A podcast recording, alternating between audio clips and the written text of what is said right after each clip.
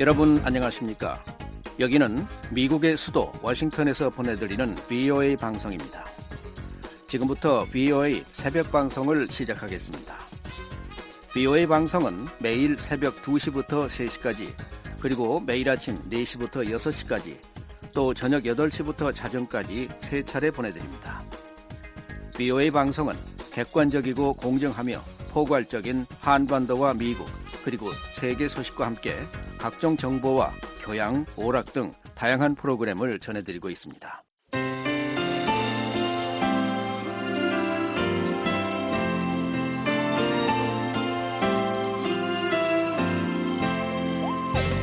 생생 라디오 매거진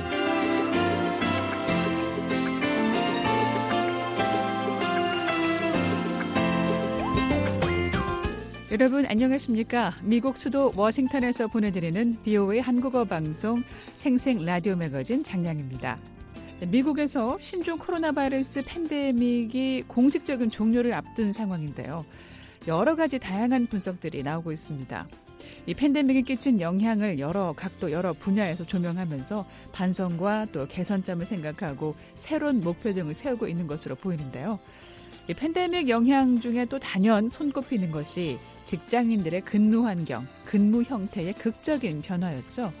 바이러스 감염을 피하기 위해서 사무실에서 집으로 업무 공간을 바꿨기 때문입니다. 그러다 보니까 근로자 입장에서는 출퇴근하는 시간 대신 집에 머무는 시간이 많아졌고요. 교통비도 내지 않게 되니 경제적으로도 이루었습니다. 자, 이런 변화는 미국인 직장인들에게 적지 않은 영향을 끼쳤습니다. 매일 아침 각자의 일터로 흩어졌던 부부가 지난 3년 거의 매일 집에서 재택근무를 한 것도 큰 변화라면 변화였는데요. 같이 있는 시간이 많아지면서 이세를 갖게 될 기회 역시 많아졌습니다. 팬데믹 기간에 미국 내 신생아 출산율이 반짝 올라간 소식 이 시간 통해서 전해드린 바 있었는데요. 미 질병통제예방센터 CDC 국립보건통계센터가 올해 초 내놓은 보고서에 따르면요. 2021년 총 366만 명의 신생아가 태어났습니다. 이전 해보다 5만 명가량이 많았는데요. 2014년 이후 7년 만에 신생아 출생률이 올라갔던 것이었죠. 그런데요, 이런 출산율의 효자 노릇을 한 게 재택근무였다는 연구가 나왔습니다. 미국의 한 정책연구소가 이런 분석을 뒷받침했는데요. 재택근무로 인해서 일과 가정을 돌볼 수 있는 여건이 더 쉬워졌다는 내용입니다. 미국 인구 정보 가정 조사가 여성 3천여 명을 대상으로 조사를 벌였는데요. 재택근무를 하는 사람의 임신 가능률이 사무실에서 일하는 사람들보다 10%포인트 이상 높았습니다. 내용 중에 또 눈에 띄는 것은 미혼 여성 중 1년 이내 결혼하겠다고 답한 비율을 보니까요. 재택근무자가 22%, 또 그렇지 않은 사람이 16%였습니다. 결혼에 대한 생각까지 재택근무가 영향을 끼쳤다니 반가운 소식이라는 반응인데요. 자, 이렇게 재택근무로 출산과 육아에 대한 시간적 여유가 늘어났기 때문에 출산율에도 영향을 미쳤다는 결론입니다. 자, 현재 미국 의회에서는요, 공무원의 직장 복귀를 의무화하는, 즉, 재택근무를 아예 없애버리는 쇼업, 다시 말하면 출근하라라는 이름의 법안이 하원을 통과한 상황인데요. 민주당이 다수당인 상원에서 통과될 가능성은 거의 없는 것으로 전망되고 있을 만큼 이 재택근무는 미국 사회에서 고용주와 고용인의 입장 등 의견이 갈리는 상황입니다. 고령화로 가는 현대 사회에서 출산율에 도움이 되는 재택근무에 대한 영향에 대해 미국인들의 생각은 어떨까요? 여러분의 생각은 어떠십니까? 생생 라디오 매거진 출발합니다. 미국 내 화제 소식을 화제 단어로 알아보는 해시태그 BO의 한국어 방송 사이트에서 독자들이 많이 읽은 기사로 한반도 현안 정리합니다. 독자의 선택. 이어서 생활 속 경제 BO의 이야기 미국사 인물 아메리카까지 준비해놨습니다.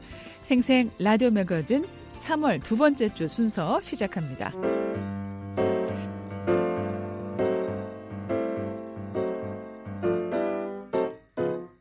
한 주간 미국 내 화제 소식을 화제 단어로 알아보는 해시태그 시간입니다.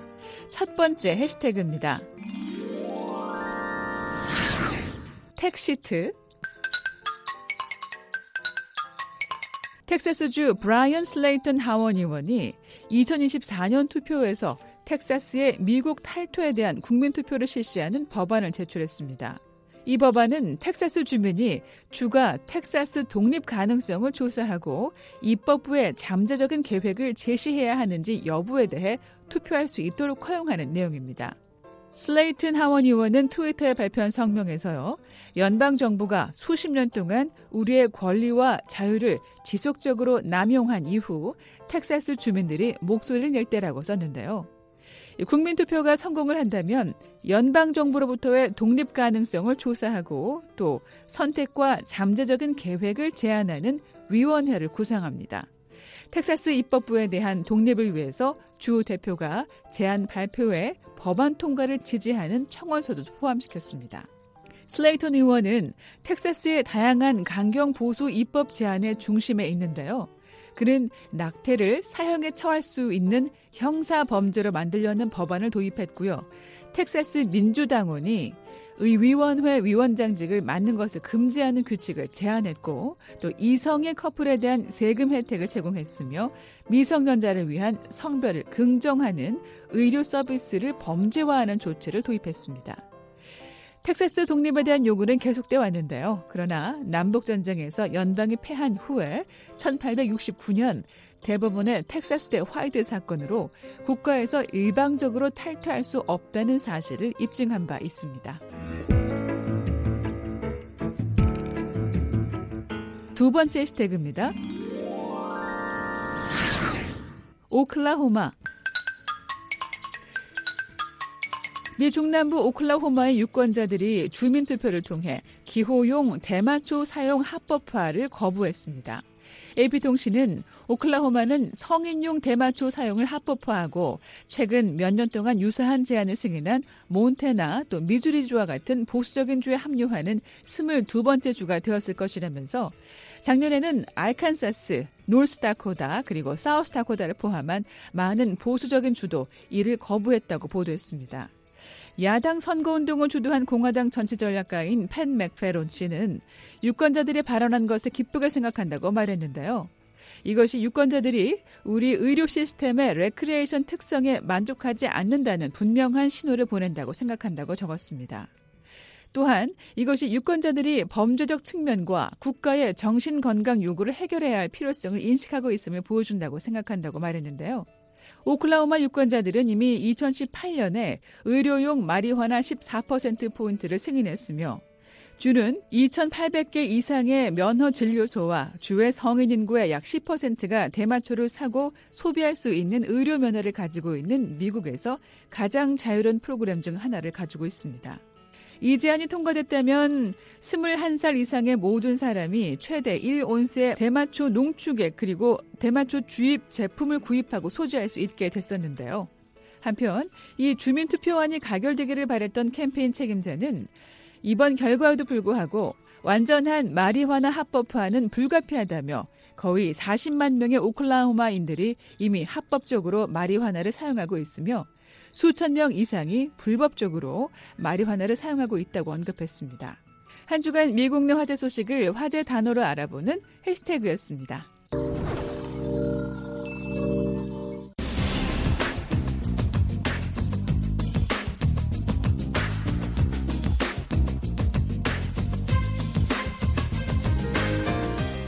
네, 생생 라디오 매거진 한 주간 BOA 한국어 방송 웹사이트에서 독자들이 많이 읽은 기사로 한반도 소식 알아보는 독자의 선택 시간입니다. 박영서 기자 함께합니다. 안녕하십니까? 네, 안녕하십니까? 자, 이번 주는 또 독자들께서 어떤 기사에 관심을 두셨을지 궁금한데요. 사실 이번 주에 백악관에서 나온 소식 중 하나가 윤석열 한국 대통령의 국빈 방문인데 관련 기사가 이어지고 있네요. 네, 그렇습니다. 이번 주 독자들에게 가장 관심을 많이 받은 기사 역시 오는 4월 26일에 있을 윤 대통령의 국빈 방문 소식입니다.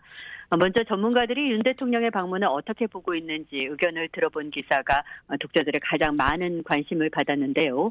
요약해 보겠습니다. 전문가들의 분석을 키워드로 보면 미한 관계, 미한일 3자 관계 강화, 그리고 전략적 파트너, 미한 동맹 70주년으로 볼 수 있습니다. 네. 자, 먼저 미한 관계 또 미한일 관계에 대해서 어떻게 보고 있을까요? 네, 먼저 빅터 차 전략국제문제연구소 부소장 겸 이 한국 석자는 윤 대통령의 미국 국빈 방문이 미한 관계, 미한일 3자 관계를 강화하는 계기가 될 걸로 진단했습니다. 윤 대통령은 임기 초부터 미국과의 관계에 높은 우선순위를 뒀고 바이든 대통령도 이에 화답했다는 점을 지적하면서 두 지도자가 확장 억제 문제와 경제, 안보 사안에서 많은 진전을 이뤘다고 평가했습니다. 특히 윤 대통령이 미국, 일본과의 양자 및 3자 관계를 개선하고 영내에서 가동되는 민주주의 연합체에 한국을 다시 연결하는 데 중점을 뒀다면서 이번 정상회담은 이 같은 모든 추세와 모든 정책 우선순위를 강화할 걸로 봤습니다. 어, 또한 가지 차석자가 눈여겨본 건 미국 국빈 방문 발표 전날에 일제 강제징용 피해 배상 방법에 대해서 한국 정부의 발표가 있었던 건데요. 윤 대통령의 외교 정책에 탄력이 붙게 될 걸로 전망했습니다. 이제 강제징용과 관련한 중대 발표는 큰 진전이고 성취라는 겁니다. 네. 또 국빈 방문이란 점도 짚어봐야겠죠. 한국 대통령이 국빈 방문하는 게 12년 만이잖아요. 네, 맞습니다. 윤 대통령의 국빈 방문은 바이든 대통령으로서는 에마뉴엘 마크롱 프랑스 대통령에 이어서 취임 후 두 번째입니다. 어, 대통령의 미국 국빈 방문은 최고 수준으로 예우를 갖춰서 맞이한다는 의미죠. 한국 대통령의 미국 국빈 방문은 2011년 이명박 전 대통령 후에 12년 만에 처음 있는 일입니다. 제리 세이모 전 백악관 대량 살상 무기 조정관은 이번 윤 대통령의 국빈 방문을 한국이 얼마나 중요한 미국의 전략적 파트너인지를 보여주는 중요한 신호로 해석했습니다. 이번 국빈 방문은 한국이 미국의 아시아 전략에서 더 중요해지기 시작했다는 점을 보여주기 때문에 중요하다면서 바이든 행정부는 윤 대통령을 미국의 목표를 지지하고 이에 매우 협조적인 인물로 본다는 겁니다. 세이모 전 조정관은 미국은 북한의 지속적인 위협에 대처하고 한국이 핵무기를 보유하지 않도록 설득하며 한일 간의 협력을 강화하고 중국을 억제할 더 강력한 동맹을 구축하기 위해서 노력하고 있다면서 따라서 이 모든 사안에서 실제로 한국은 중요한 파트너라고 강조했습니다. 네. 윤 대통령이 국빈 방문하는 이 해가 미국과 한국 두 나라의 그 한미동맹 70주년이 되는 해인 것도 의미가 있을 텐데요. 여기에 대해서는 어떻게 보고 있을까요? 네, 맞습니다. 이에 대해서 에반스 리비어 전 국무부 동아태 담당 수석 부차관보는 북한과 중국, 러시아의 도전에도 불구하고 미한 동맹이 새롭고 활기찬 시대를 맞고 있다면서 미한 동맹 70주년을 기념하기에 한국 대통령의 미국 국빈 방문만큼 적합한 건 없다고 말했는데요. 바이든 대통령과 윤 대통령은 양국 관계를 확대 강화하고 새로운 차원으로 성장시키는 위치에 있게 될 거라면서 일본과의 역사 문제를 풀려는 윤 대통령의 용기와 비전이 성공적인 미국 방문의 발판을 마련했다고 평가했습니다. 네. 자, 그럼 두이 어, 전문가들이 두 나라 정상이 논의해야 할 현안은 뭐로 보고 있을까요? 네, 세이모 전 조정관은 미한 정상에게 가장 시급한 의제는 점증하는 북한의 위협에 대한 대응 방안이 될 거라고 말했습니다. 아울러서 공급망 문제에 대한 미국과 한국의 협력도 핵심적인 이슈가 될 거라고 말했는데요. 한국 기업들이 미국 내 반도체 생산 시설 건설 등을 위해서 미국에 많은 투자를 하고 있는 만큼 한국과 미국 간의 공급망 문제에 대한 협력 방안이 또 다른 주요 안건이 될 거라는 겁니다. 또 한 가지로 중국에 대한 대응 방안과 관련해서 두 나라 정상이 의견을 교환할 것이고 미국은 한국이 쿼드에서 보다 적극적인 역할을 하길 원할 거라고 말했습니다. 네. 자, 첫 번째 기사로 윤석열 한국 대통령의 미국 국빈 방문에 대한 전문가의 의견 정리해 봤습니다. 다음 기사는 뭔가요? 네, 역시 윤 대통령의 국빈 방문 관련 내용인데요. 이번에는 앞서서 전문가 의견을 들어봤지만 두 나라 정상이 과연 어떤 의제를 다룰 것인지 어, 두 나라 정부가 핵심 의제 조율에 들어갔다는 소식입니다. 네. 자, 일단 조 바이든 미국 대통령 또 윤석열 한국 대통령의 회담이 이번까지 치면은 세 번째가 되는데요. 어떤 의제가 다뤄질까요? 네, 한국 대통령실에 따르면 두 정상은 대북 억제, 첨단 기술과 경제 안보, 문화, 인적 교류, 그리고 지역과 국제 현안 등을 협의합니다. 행동하는 미한 동맹을 내건 이번 윤 대통령의 방미를 계기로 해서 양국이 동맹 70주년을 기념하는 공동 성명 발표도 협의 중입니다. 특히 이번 정상회담에서는 고도화하는 북한의 핵과 미사일 위협에 대응한 대북 확장 억제 강화 방안이 논의될 걸로 보입니다. 네, 지난해 5월 회담 때도 이 확장 억제 강화 방안이 논의됐었죠. 네, 맞습니다. 그래서 전문가들은 지난해 5월 정상회담 때 그 내용이 상세하게 다뤄졌고 그 결과가 지금 진행 중이라는 점에서 이번에는 새로운 방안이 나올 가능성은 크지 않다고 보고 있습니다. 이화여대 박원곤 북한학과 교수의 의견을 들어봤는데요. 박 교수는 정상회담을 포함한 윤 대통령의 이번 방미 행보는 미한 동맹 70주년의 상징성을 극대화하는 데 초점에 맞춰질 걸로 보인다면서 대북 억지와 관련해서는 바이든 대통령의 발언을 주목할 필요가 있다고 지적했는데요. 직접 들어보시죠. 바이든 대통령 입에서 나오는 발언이 어떤 수준인가가 중요한 거거든요. 북한이 어떤 종류의 핵무기를 사용하더라도 미국이 훨씬 비대칭적으로 강력한 핵 능력으로 응징을 한다. 그런 메시지들이 나오는데 그 메시지가 가장 높은 수준에서 이루어지는 것은 바이든 대통령 입에서 나오는 거고. 한국정보산하 국제연구기관인 통일연구원 조한범 박사는 윤 대통령의 이번 방미는 국제정세의 격변기 속에서 미국의 인도태평양 전략과 한국의 대외 전략이 부합한다는 양국 지도부의 판단 속에서 이뤄진 걸로 평가했습니다. 특히 바이든 행정부가 윤석열 정부가 발표한 강제징용 해법에 대해서 한일 관계 개선의 돌파구라면서 크게 환영한 뒤에 이뤄진다는 점에서 이번 정상회담이 한반도와 지역 전략 차원의 미한일 공조 강화로 이어질 걸로 예상했습니다. 네. 그런데요. 전문가들이 입을 모으고 있는 게 지금 북한의 도발 가능성인데 어떤가요? 네, 미국과 한국은 다음 달 북한의 다양한 무력 도발 가능성을 이주시하고 있습니다. 윤 대통령의 방미 기간에 즈음한 북한의 대형 도발 가능성이 나오고 있거든요. 경남대 극동문제연구소 이물출 교수 설명 직접 들어보시죠. 북한은 한미 동맹 또는 확장 억제를 강화에 따라서 자신들의 입지가 좁아지고 또 압박되고 있는 이런 부분에 대해서 어떤 식으로든 불만을 표출할 가능성이 높습니다. 그 네. 불만의 표출 방법의 하나로서 자신들이 이미 예고했던 정찰 위성의 발사 또는 고체 연료 어, RCBM의 발사 그런 가능성이 상당히 높다고 할 수가 있죠. 네, 한국 국가정보원도요 이번 주에 이 북한이 다음 달까지 핵 훈련 또 신형 대륙간 탄도미사일 또 어, 아니면은 군사 정찰 위성 발사 가능성이 있다고 보고한 내용도 어, 떠올려 보게 됩니다. 네, 지금 여러분께서는 비오의 한국어 방송에 보내드리는 생생 라디오 매거진 독자의 선택 함께하고 계십니다.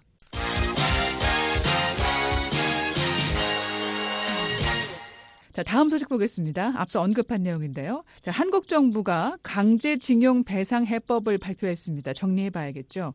자, 일본과 한국의 오랜 갈등이 현안 중의 하나인데 최근 윤석열 대통령이 또 3.1절 기념사에서 일본을 파트너로 묘사한 것과 같은 맥락이 아닐까 싶은데요. 어떤 해법인지 정리해 보죠. 네, 박진 한국 외교부 장관이 지난 6일 강제징용 대법원 판결 관련 정부 입장 발표 기자회견을 가졌는데요. 여기서 박 장관은 2018년 한국 대법원으로부터 배상 확정 판결을 받은 일제 강제징용 피해자들에게 국내 재단이 대신해서 판결금을 지급한다고 밝히면서 국내적인 의견 수렴과 일본과의 협의 결과 등을 바탕으로 해서 이런 방안을 결정했다고 설명했습니다. 네. 한국 대법원이 지난 2018년에 일본 기업들이 일제 점령기 시절에 강제 징용했던 한국인 피해자에 대해 해당 기업들이 배상하라는 판결을 내렸었죠. 네, 맞습니다. 당시 한국 대법원이 한국인 피해자 15명에 대해서 일본 제철을 포함해 일본 기업들에게 배상 판결을 내렸습니다. 이와 별도로 대법원에 계류돼서 확정 판결을 기다리고 있는 강제징용 소송 9건을 비롯해서 한국 내 법원에서 지금 다수의 소송이 진행되고 있습니다. 네, 그럼 한국 정부의 이 해법은 뭔가요? 네, 한국 정부가 내놓은 해법은 행정안전부 산하 일제 강제동원 피해자 지원 재단이 강제징용 피해자인 원고들에게 40억 원, 미화로 약 300만 달러 규모의 판결금과 기연 이자를 지급하고 또 현재 계류 중인 관련 소송이 원고의 승소로 확정될 경우에도 역시 판결금 등을 지급한다는 내용을 담고 있습니다. 어, 그러면은 이 재원 마련은 어떻게 하나요? 네, 그 부분에 대해서 박 장관은 재원은 민간의 자발적인 기여 등을 통해서 마련하고 향후 재단의 목적 사업과 관련한 가용 재원을 더 확충해 나가겠다고 말했습니다. 또 해법 마련 취지와 관련해서는 1965년 한일 국교 정상화 이래 구축되어 온 양국 간의 긴밀한 우호 협력 관계를 바탕으로 해서 앞으로 한일 관계를 미래 지향적으로 보다 높은 차원으로 발전시켜 나가고자 하는 의지를 가지고 있다고 강조했는데요. 직접 들어보시죠. 윤석열 대통령께서는 한일 관계 개선을 위해서 강한 의지를 가지고 있습니다. 또 일본의 기시다 총리도 같은 생각을 가지고 있습니다. 어, 저는 이것이 양국 관계의 미래를 위해서 역사가 나가야 할 방향이라고 생각을 합니다. 네, 참 일본과 한국 역사적으로 마찰이 많은 나라인데요. 일본 강점기 시절을 배경으로 하는데 위안부 문제나 뭐 독도, 다케시마 영유권, 또 동해 일본의 표기 문제 등도 있고요. 이번 문제도 오랜 갈등을 겪고 있네요. 네, 그렇습니다. 이번 한국 정부의 조처는 강제징용에 대해서 일본 정부와 해당 기업의 사죄를 요구하는 국내 여론이 작지 않았고 또 독도 영유권이나 역사 교과서 문제 등으로 반일 감정이 깊은 가운데 내려진 겁니다. 이도훈 대통령실 신임 대변인은 윤 대통령이 지난 6일에 한덕수 국무총리와의 주례 회동에서 여러 가지 어려움 속에서도 강제징용 판결 문제 해법을 발표한 건 미래지향적인 한일 관계로 나아가기 위한 결단이라면서 한일 관계가 새로운 시대로 접어들기 위해서는 미래 세대 중심으로 중추적인 역할을 할 수 있도록 양국 정부가 노력해야 한다고 말한 걸로 밝혀졌습니다. 네. 자, 한국 정부의 이런 조처에 걸맞는 어떤 일본의 움직임에 대한 기대는 어떨까요? 네, 박 장관은 한일 간 아, 미래 지향적인 관계 발전에 일본의 노력을 촉구하기도 했는데요. 네, 박 장관은 국내 대법원 판결 이후 일본이 한국에 수출 규제를 가하고 반면에 한국 정부는 한일 군사정보 보호협정 종료를 통보한 데 이어서 신종 코로나 바이러스 감염증 사태에 따른 인적 교류 단절로 경색된 두 나라 관계가 사실상 방치돼 왔다고 지적하기도 했습니다. 네. 자, 이번 해법 마련에 대한 전문가들의 분석 어떤가요? 네, 한국 정부의 결정에 대해서 미중, 미러 갈등 격화, 또 민주 세력과 전체주의 세력 간의 진영 간 대립 구도가 분명해지고 있는 국제 정세를 고려한 결과라는 분석이 있었는데요. 네, 또 다른 전문가는 고조되고 있는 북핵 위협도 원인으로 작용했다. 한일 간의 대북 공조도 일정 수준 강화될 것이라는 전망을 내놨습니다. 하지만 한국 정부의 이번 결정이 한일 관계 개선이라기보다는 2018년 이전의 상태로의 복원 수준이라는 평가도 나왔습니다. 네, 이번 주 독자 선택 여기까지 정리하겠습니다. 지금까지 박영석 기자였습니다. 수고하셨습니다. 네, 감사합니다.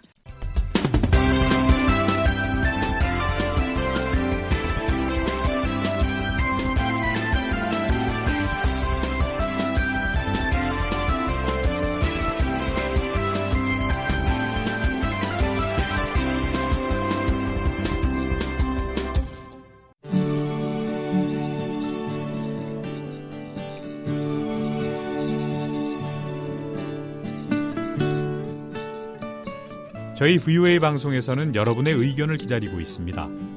전화 이용하셔서 음성을 남겨주시면 되는데요. 미국 전화번호는 1-202-205-9942번입니다. 먼저 국가번호 1번을 누르시고 지역번호 202 그리고 205-9942번을 누르시면 이렇게 짧은 음악이 나옵니다.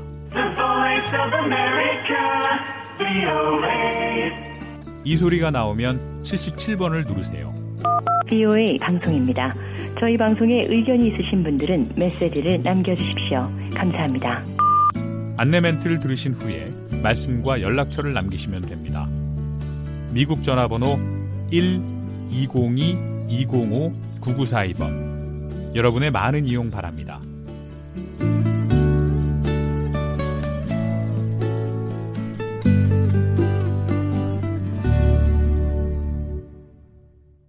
생생라디오 매거진 계속해서 생활 속 경제가 이어집니다. 이번 시간은 미국 온라인 쇼핑의 이모저모 알아봅니다. 오택성 기자입니다.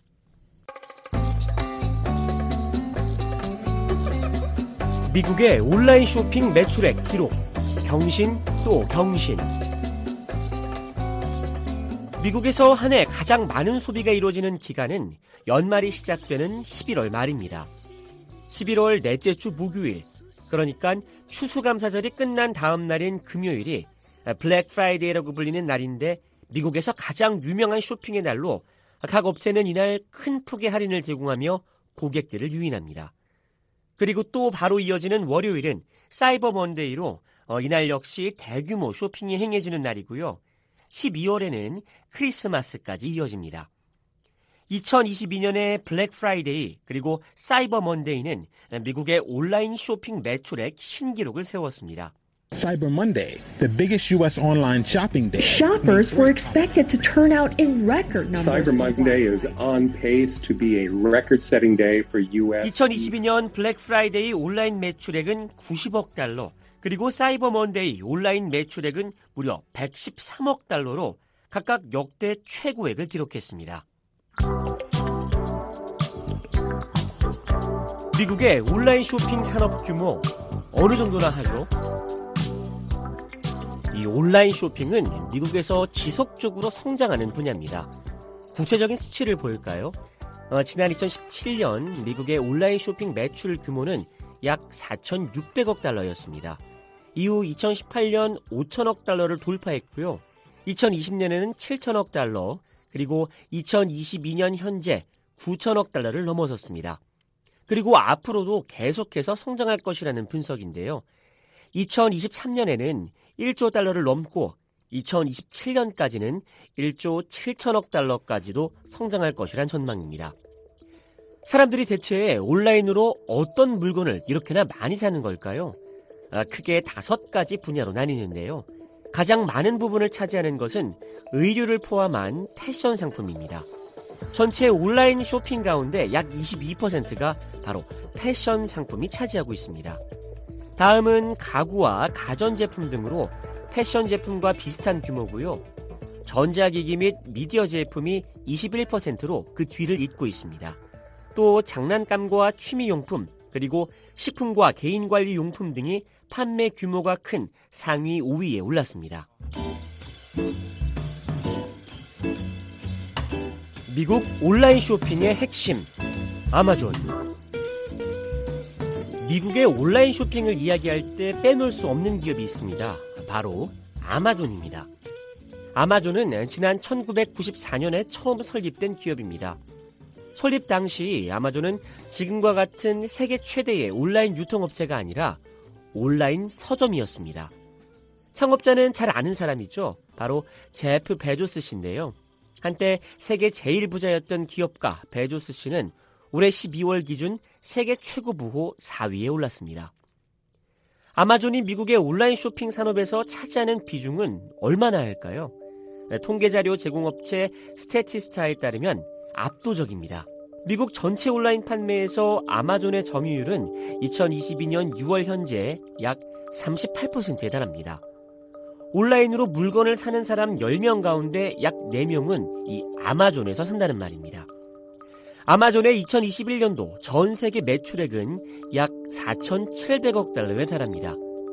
그 뒤를 잇고 있는 곳은 어디일까요? 미국의 대형 온 오프라인 유통업체 월마트입니다.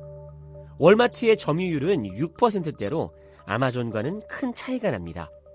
이어 스마트폰인 아이폰 등을 제조하는 애플이 약 4%의 점유율을 기록하고 있고 인터넷 경매와 고정가 방식의 쇼핑을 운영하고 있는 다국적 전자상거래 기업 이베이가 3.5%의 점유율을 차지하고 있습니다.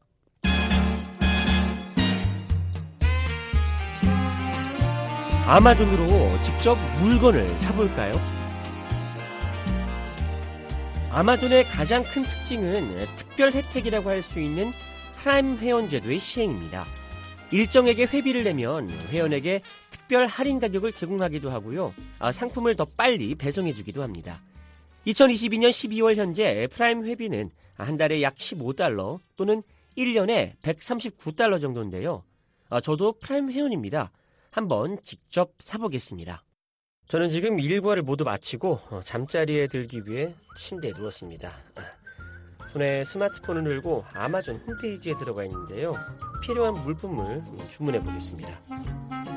우유와 주스, 빵 등 필요한 식품을 온라인 카트, 즉 온라인 장바구니에 담습니다. 아, 신속 배달을 위해선 일정 금액 이상을 주문해야 하는데요. 아, 필요한 음식을 다 담고 희망 배달 날짜는 다음날 아침으로 정했습니다. 저는 아, 조금 전에 일어났습니다. 아, 주문한 물품이 도착했는지 현관문 앞으로 왔는데요. 문을 열자 봉투 3개가 놓여 있는데요. 어, 주문한 우유랑 주스 그리고 빵이 있고 다른 주문한 물품도 함께 도착했습니다. 정말 쉽고 간편합니다. 온라인 쇼핑의 강자 스마트폰 조금 전 제가 온라인 쇼핑을 할 때 뭐로 샀죠? 바로 스마트폰, 즉 손전화를 사용했습니다. 어, 온라인 쇼핑은 인터넷을 사용하는 방식이기 때문에 인터넷을 쓸 수 있는 기계라면 기본적으로 다 가능합니다. 대표적으로 컴퓨터나 노트북, 스마트폰, 태블릿 PC 등이 이에 해당하죠. 어, 이 중 가장 대표적인 방식은 뭘까요? 바로 스마트폰입니다. 퓨 리서치 센터가 최근 이와 관련해 보고서를 발표했는데요. 어, 이에 따르면 응답자의 76%가 스마트폰을 이용해 물건을 산다고 답했습니다. 컴퓨터를 이용해 온라인 쇼핑을 한다는 응답인 69%보다도 더 높은 겁니다. 이 같은 추세는 특히 50세 이하 젊은 세대에 두드러지는데요. 50세 이하 성인 10명 가운데 9명은 스마트폰을 이용해 온라인 쇼핑을 한다고 답했습니다. 온라인 유통 분석 업체인 어도비 애널리틱스의 존 코플랜드 마케팅 및 고객 인사이트 사업부 부사장은 업체들은 온라인 쇼핑에서 고객의 스마트폰 활용이 차지하는 부분에 주목해야 한다고 강조합니다. Fully 60% of visits to retail sites are being done from people's smartphones. So it's really important for retailers to make sure that they're 코플랜드 부사장은 현재 유통업체 온라인 사이트에 접속하는 고객 가운데 60%는 이 스마트폰을 통해서 접속한다면서 업체들이 이를 적용해 스마트폰 이용자의 최적화된 방식을 구축하는 것이 매우 중요하다고 설명합니다. 온라인 쇼핑과 함께 떠오르는 직종 인플루언서. 네, 지금까지 알아본 내용을 정리해보면 이렇습니다. 어, 점점 더 많은 사람이 쇼핑은 온라인으로 그리고 스마트폰을 이용해서 한다는 겁니다. 이런 상황에서 등장한 특수 직종이 있습니다. 바로 인플루언서입니다. 이는 영향력을 뜻하는 영어 단어 인플루언스에 사람을 뜻하는 or, er이 합쳐진 합성어인데요. 바로 온라인에서 대중에게 큰 영향력을 미치는 사람을 의미합니다. 제품을 광고할 때 주로 영화배우나 가수 등 유명 연예인이 등장하죠. 인플루언서는 이런 연예인은 아니지만 소셜미디어에 수많은 구독자, 즉 팔로워를 거느리고 있어서 연예인과 같은 영향력을 행사합니다. 요즘 많은 업체는 이런 인플루언서와 계약을 맺고 제품을 홍보하고 있습니다. 아마존과 계약하고 활동하는 홀랜드 파르테노 씨는 숏폼, 즉 짧은 길이의 전문 소셜미디어 틱톡에서는요 5만 8천 명 그리고 인스타그램에서는 약 2만 명의 팔로워를 거느리고 있는 인플루언서입니다. So make sure that you're following my Amazon storefront. You can just hit the follow button, and uh, so you can keep up to date whenever. 파르테노 씨는 자신을 구독하면 라이브 쇼를 진행할 때마다 공지를 받게 되고 자신이 추천하는 제품을 볼 수 있다고 설명합니다. 어, 이들 인플루언서는 자신이 홍보하는 제품이 얼마나 많이 팔리느냐에 따라서 받는 돈이 다른데요. 어, 월 단위로 수천 달러를 벌기도 합니다.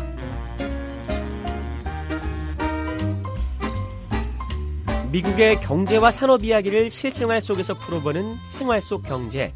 오늘은 미국의 온라인 쇼핑 산업의 이모저모를 통해서 미국을 들여다봤습니다. 지금까지 오택성이었습니다. 네, 계속해서 미국의 역사를 재미있게 드라마로 들어보는 시간인데요. 비오의 이야기 미국사 김미옥 기자가 엮었습니다. 해리 트루먼 대통령 시대 첫 번째 시간입니다.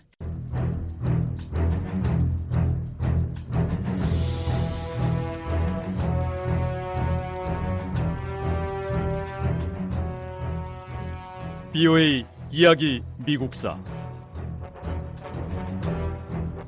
제47부. 해리 트루먼 대통령 시대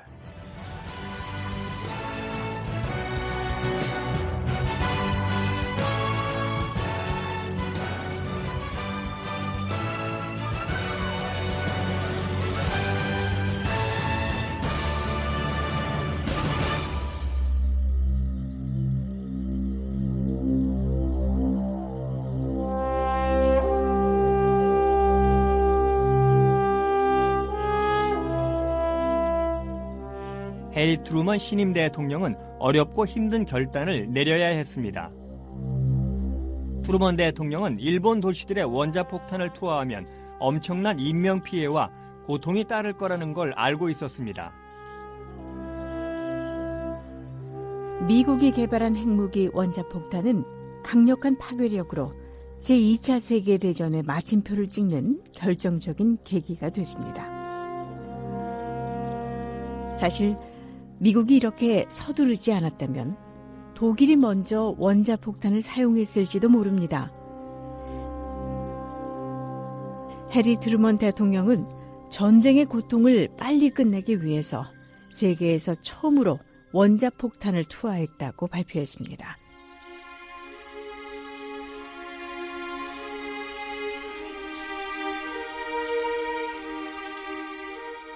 해리 추르먼 대통령은 히로시마와 나가사키에 원자폭탄을 투하한 직후 라디오 방송을 통해 핵폭탄을 터뜨려야 했던 엄중한 상황을 전 세계에 전했습니다.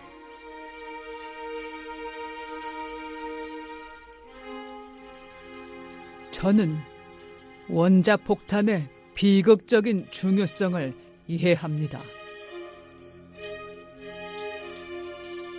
우리는 우리의 적들 역시 이 핵무기의 비밀을 찾고 있다는 것을 알고 있었습니다.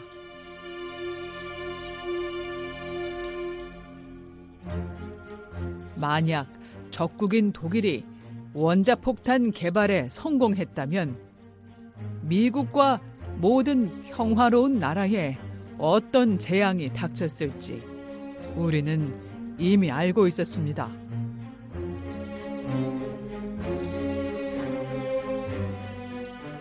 미국은 원자폭탄 개발에 성공했고 이 핵무기를 사용했습니다.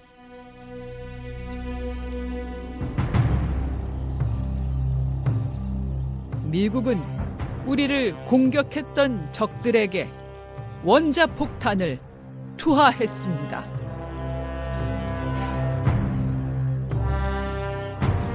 우리는 전쟁의 고통을 줄이고 수천 명의 미국 젊은이들의 생명을 구하기 위해 원자폭탄을 사용했습니다.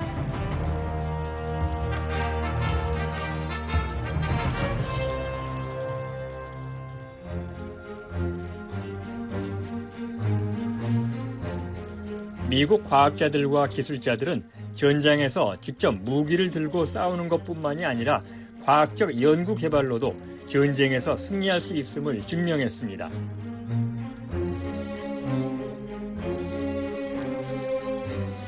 그리고 모든 미국인은 연방정부와 과학계, 학계가 공동의 목표를 위해 서로 협력할 때 얼마나 큰 성과를 얻을 수 있는지 배웠습니다.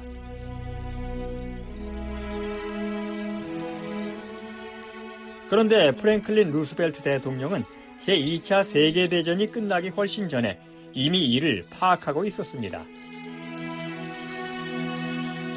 루스벨트 대통령은 연방정부와 과학자, 대학이 서로 연계해서 성과를 높일 수 있도록 강력한 과학 연구개발 기관을 설립했고 베너버 부시 박사에게 전쟁 상태가 아닌 평상시에도 서로 협력할 방안을 연구해달라고 요청했습니다.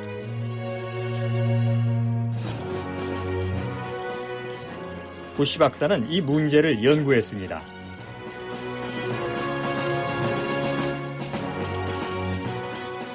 제2차 세계대전이 끝날 무렵 베너버 부시 박사는 해리 트루먼 대통령에게 여러 가지 방안을 제시했습니다. 프랭클린 루즈벨트 대통령이 요청했던 연방 정부와 과학계, 학계의 협력 방법에 관한 내용이었습니다. 부시 박사는 트루먼 대통령에게 과학이 미국의 발전과 안전에 중요한 부분을 차지한다고 조언했습니다. 부시 박사는 연방정부가 과학적 연구와 교육을 지원할 것을 요청했습니다.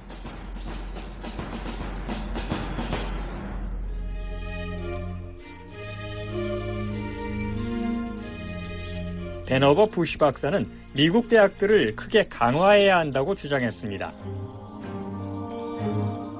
그리고 유용한 과학 프로젝트에 자금을 제공하기 위해서 새로운 정부기관의 설립을 요청했습니다.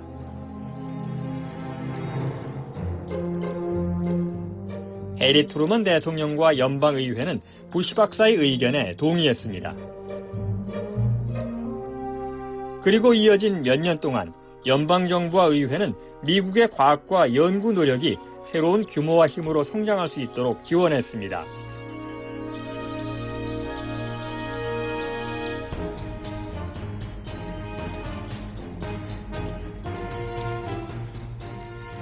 (1946년) 연방정부와 의회는 미국 대학의 기초과학 연구를 지원하기 위해 해군 연구소를 설립했습니다.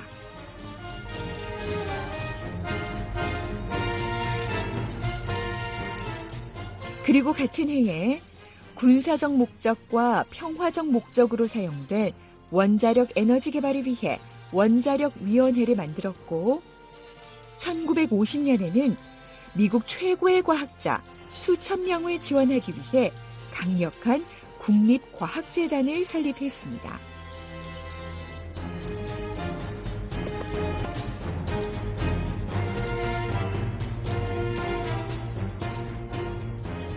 이런 노력으로 앞으로 몇 년 동안 미국 과학은 베너버 부시 박사나 제2차 세계대전 당시 연구에 매진했던 다른 과학자들이 꿈꿨던 것 이상으로 크게 성장하게 됩니다.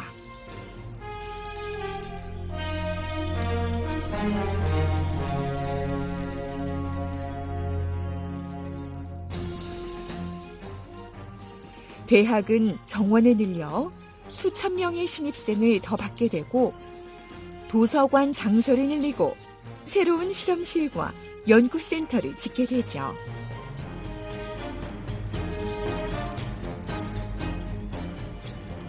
(1960년대) 중반에 이르면 연방정부는 과학연구와 개발을 위해 매년 130억 달러 이상을 지출하고 500개의 새로운 고등교육센터를 설립하게 됩니다. 이렇게 과학과 기술 개발을 위한 투자는 미국을 컴퓨터 과학과 유전학, 우주여행 분야에서 세계를 이끄는 국가로 나서는데 도움을 주게 됩니다.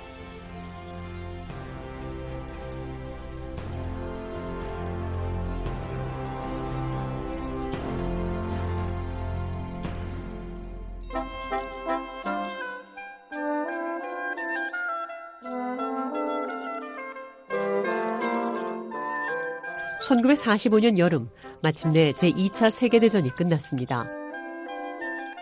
미국인들은 전쟁 전에 평범했던 일상으로 다시 돌아왔습니다. 전쟁터에 나갔던 군인들은 고향으로 돌아와 예전처럼 평상시 일자리를 찾기 시작했습니다.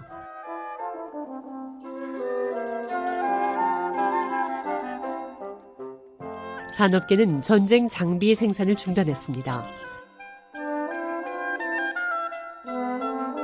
기업들은 평화 시기에 사람들이 즐기던 일상생활에 필요한 물품을 생산하기 시작했습니다.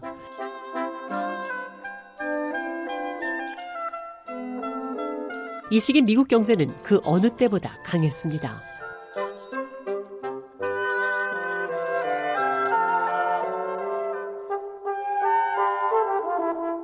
VOA 이야기 미국사 다음 시간에 계속됩니다.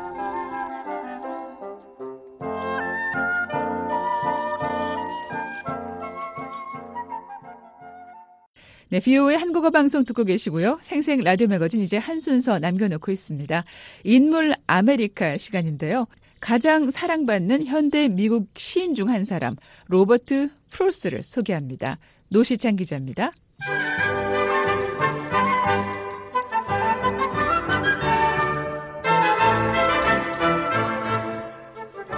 여러분 안녕하십니까? 오늘의 미국이 있기까지 중요한 역사의 한 페이지를 장식했던 사람들의 이야기를 들어보는 인물 아메리카 시간입니다. 노시창입니다. 이은경입니다. 이 시간에는 현대 미국 시인 가운데 가장 잘 알려지고 가장 사랑을 받은 문단의 거목 중 한 사람 로버트 프로스트에 대해 알아보겠습니다. 1961년 1월 20일 존 F 케네디 대통령 취임식장.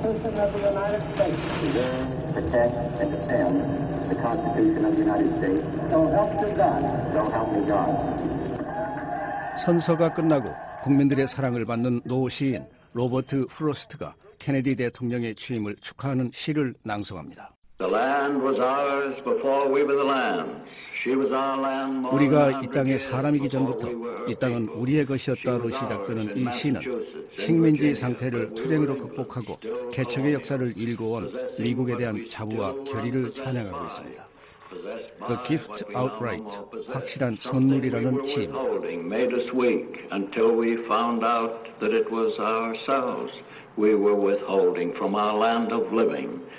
케네디 대통령은 자신의 취임식 날 미국에서 가장 존경받는 시인 중 한 사람인 로버트 프로스트에게 이날을 기념하는 시를 직접 낭송해 달라고 부탁했습니다.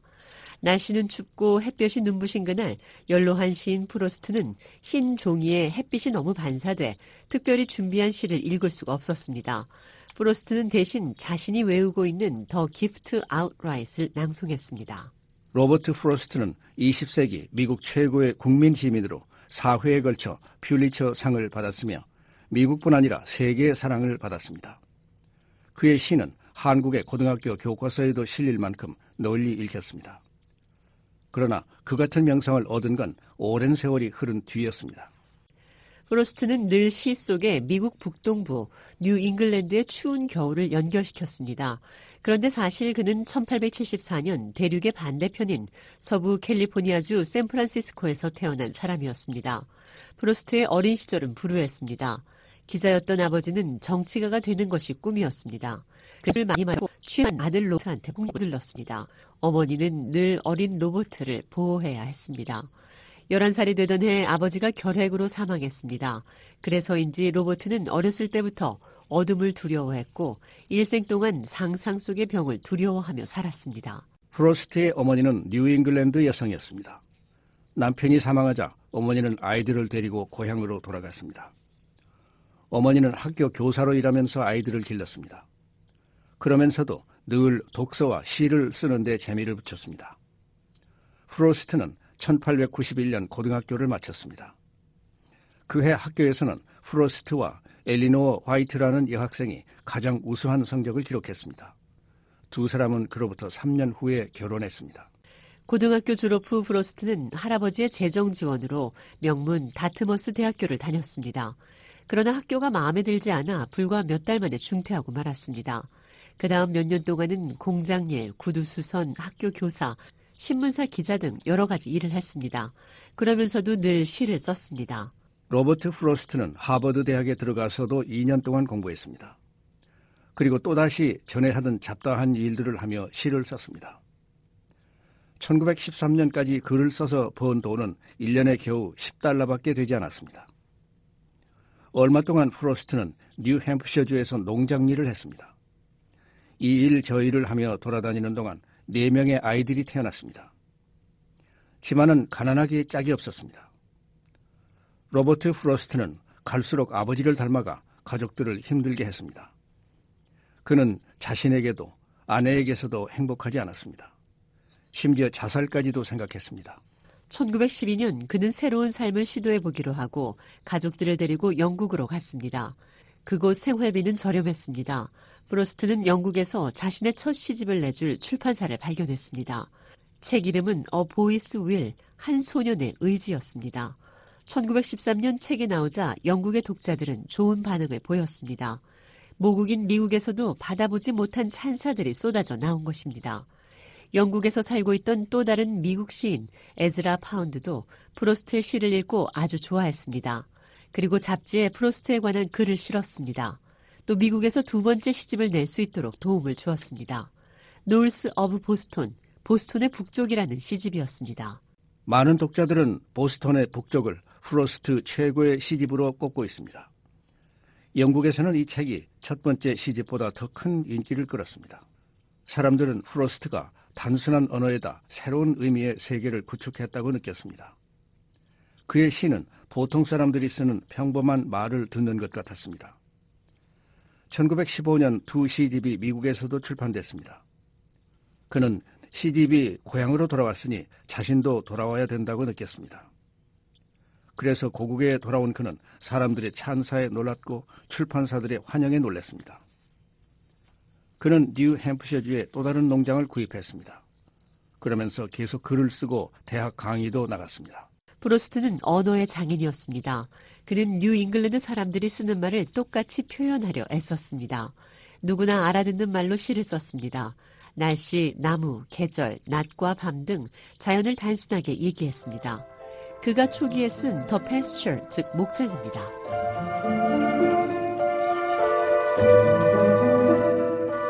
I'm going out to clean the pasture spring.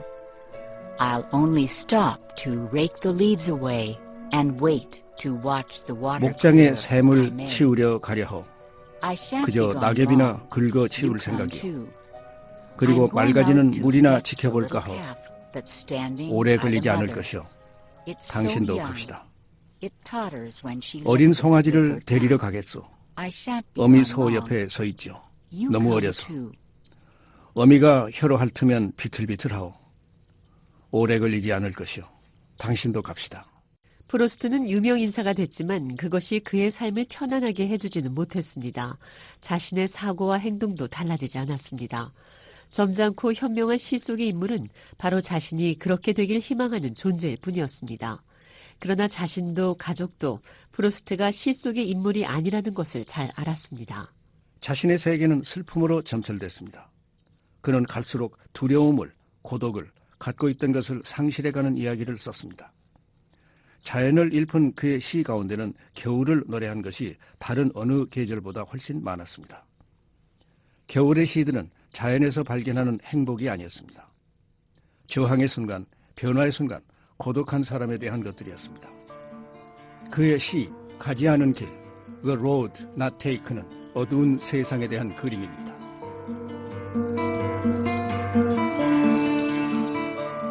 Two roads diverged in a yellow wood, and sorry I could not travel both. 노란 숲 속에 두 갈래 길이 나 있었습니다. 나는 두 길을 다 가지 못하는 것을 안타깝게 생각하면서 오랫동안 서서 한 길이 굽어 꺾여 내려간 데까지 바라볼 수 있는 데까지 멀리 바라다 보았습니다. 그리고 똑같이 아름다운 다른 길을 택했습니다. 그 길에는 풀이 더 있고 사람이 걸은 자취가 적어 아마 더 걸어야 될 길이라고 나는 생각했었던 게지요. 그 길을 걸음으로 그 길도 거의 같아질 것이지만 훗날에 훗날에 나는 어디선가 한숨을 쉬며 얘기할 것입니다. 숲속에 두 갈래 길이 있었다고. 인생의 마지막 몇 년 동안 프로스트는 별다른 시를 내놓지 않았습니다. 그러나 그 자신은 인간의 삶에서 시가 주는 가치를 드러내 주었습니다. 로버트 프로스트는 작가가 받을 수 있는 거의 모든 상을 다 받았다고 할 수 있습니다. 퓰리처 상을 네 번이나 받은 것은 시인으로서는 최초의 일이었습니다. 예일 대학, 콜롬비아 대학, 다트머스 대학, 하버드 대학 등 여러 대학에서 40차례나 명예학위를 받았고 1960년 미국 의회는 그에게 미국 문화에 끼친 공로로 금메달을 수여했습니다. 긴 생애 동안 프로스트는 시인으로 최고의 영예를 누렸고 미국 사회에 존경을 받는 인물이었지만 그의 개인적인 삶은 결코 순탄하지 않았습니다.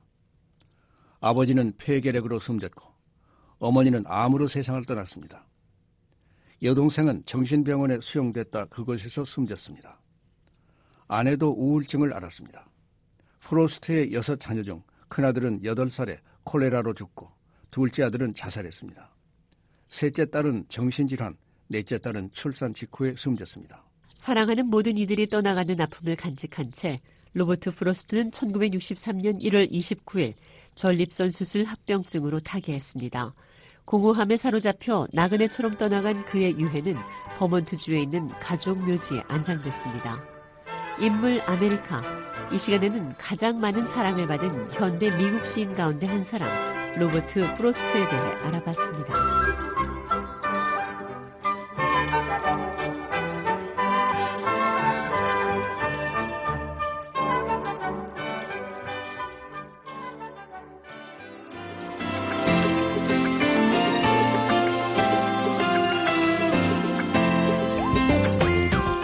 라디오 매거진 이번 주 준비한 내용은 여기까지입니다. 오는 한 주도 건강하고 희망차게 보내시기 바랍니다. 지금까지 저는 장량이었습니다.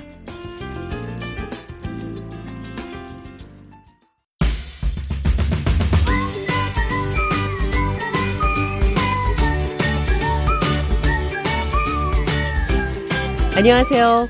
회화와 문법을 동시에 공부하는 Everyday English, BO의 매일 영어 진행의 이은경입니다. 오늘은 다른 사람의 말을 전달하는 간접 화법 살펴보도록 하겠습니다. We often need to tell others what someone else said. 우리는 자주 어떤 사람이 무슨 말을 했다고 다른 사람에게 얘기해야 할 때가 있습니다. There are two ways to do this. 두 가지 방법으로 이것을 할 수 있습니다. One is to say the same words and use quotation marks. 하나는 똑같은 단어들을 써서 인용 부호를 사용하면 됩니다. That is direct speech. 그것은 직접 화법입니다. The other method is to summarize or tell about what someone said. This is called reported speech.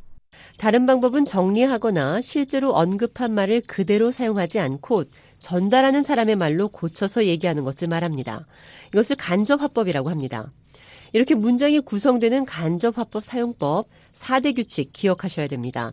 먼저 최근의 정보를 전달하는 것이라면 전달 동사의 시제는 현재형입니다. I'm hungry. 나는 배고파요. He says he is hungry. 그는 배고프다고 말합니다.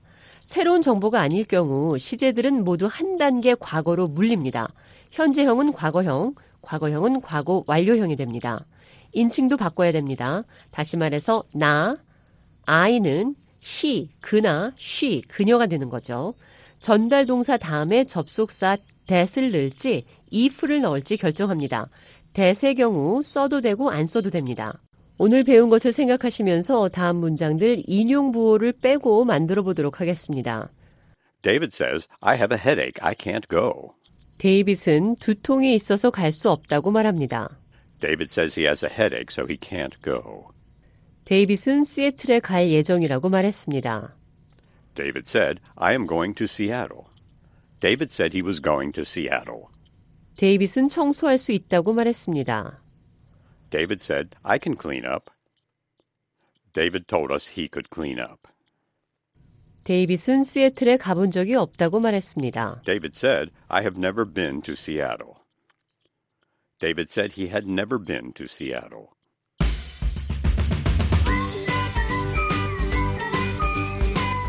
Everyday English, 비오의 매일 영어. 오늘은 다른 사람의 말을 전달하는 간접 화법 살펴봤습니다.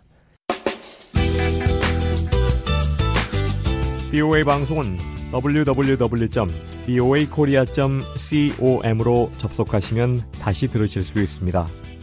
다시 듣고 싶은 프로그램이나 방송 원고를 보기 원하시는 분은 www.boakorea.com을 방문하시기 바랍니다.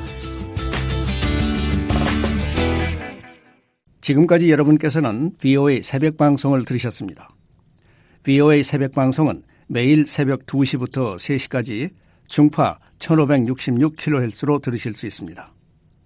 그리고 매일 오전 4시부터 6시까지 2시간 동안 전해드리는 VOA 아침 방송은 단파 7465, 9800, 9575kHz로 보내드리고 있습니다.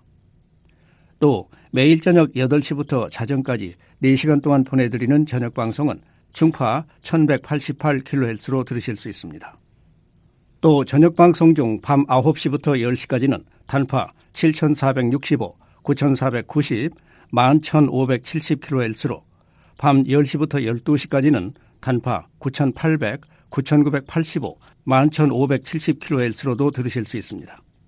함께 해주신 여러분 감사합니다. 다음 방송 시간까지 안녕히 계십시오.